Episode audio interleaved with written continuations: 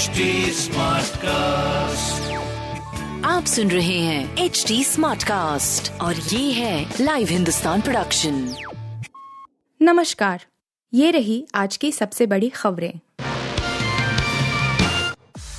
शराब कांड को लेकर बिहार विधानसभा में भड़के सीएम नीतीश कुमार। शराबबंदी वाले बिहार में शराब से मौतों का मुद्दा विधानसभा में भी गरमाया रहा। मुख्यमंत्री नीतीश कुमार के भड़कने पर विपक्ष के नेता भी उन्हें घेर रहे हैं। भारतीय जनता पार्टी सांसद सुशील कुमार मोदी ने राज्य में उनके सियासी कद को लेकर सवाल उठा दिए।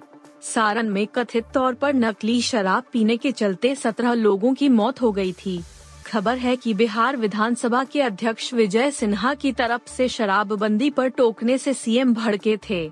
तुम लोग बोलेगे, तुम लोग शराब बेचते हो। जब शराबबंदी का फैसला हुआ था, तब तो आप लोगों ने भी सहमति जताई थी। फिर अब क्या हो गया है? भाजपा नेताओं के विरोध प्रदर्शन और नारेबाजी के बीच उन्हें कहते हुए सुना जा सकता है, क्या हो गया? चुप रहो।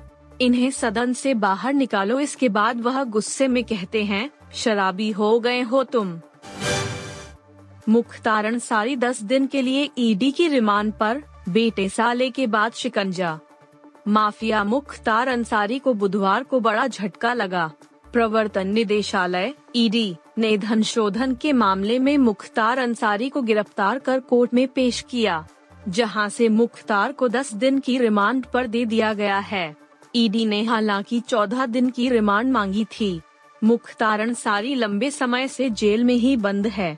बुधवार को उसे बांदा जेल से प्रयागराज लाया गया था। मुख्तार से पहले उसके विधायक बेटे अब्बास अंसारी और साले शर्जिल को भी गिरफ़्तार कर रिमांड पर लिया गया था।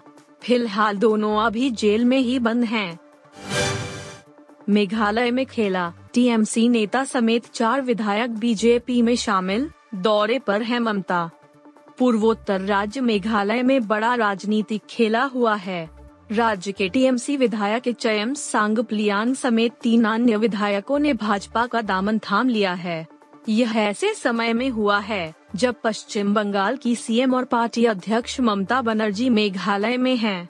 सांगप्लियांग के अलावा नेशनल पीपल्स पार्टी के फरलिन संगमा बेनेडिक मारक और निर्दलीय विधायक सैम्यूअल संगमा भी भाजपा में शामिल हो गए हैं अगले साल ही मेघालय में विधानसभा के चुनाव होने वाले हैं और उससे पहले यह बड़ा राजनीतिक घटनाक्रम हुआ है। बांग्लादेश के खिलाफ पहले टेस्ट के पहले दिन चेतेश्वर पुजारा ने संभाली लड़खड़ाती पारी। भारत और बांग्लादेश के बीच दो मैचों की सीरीज़ का पहला टेस्ट मैच आज से चट्टगांव के जहूर अहमद चौधरी स्टेडियम पर खेला जा रहा है। भारत ने टॉस जीता और पहले बल्लेबाजी का फैसला लिया। भारत ने 20 ओवर में ही तीन विकेट गवा दिए थे। विराट कोहली केवल एक रन बनाकर आउट हो गए। ऐसे में कहा जा सकता है कि भारत की शुरुआत अच्छी नहीं थी, लेकिन चेतेश्वर पुजारा और श्रेयस अय्यर ने पारी संभाल ली। पुजारा ने अर्धश तक जड़ दिया। टीम इंडिया तीन स्पिनर्स और दो पेसर्स के साथ इस टेस्ट में खेलने उतरी है। महँगाई के मोर्चे पर बड़ी राहत। WPI नवंबर में 21 महीने के निचले स्तर पर। महँगाई के मोर्चे पर आम आदमी के लिए राहत बड़ी खबर है।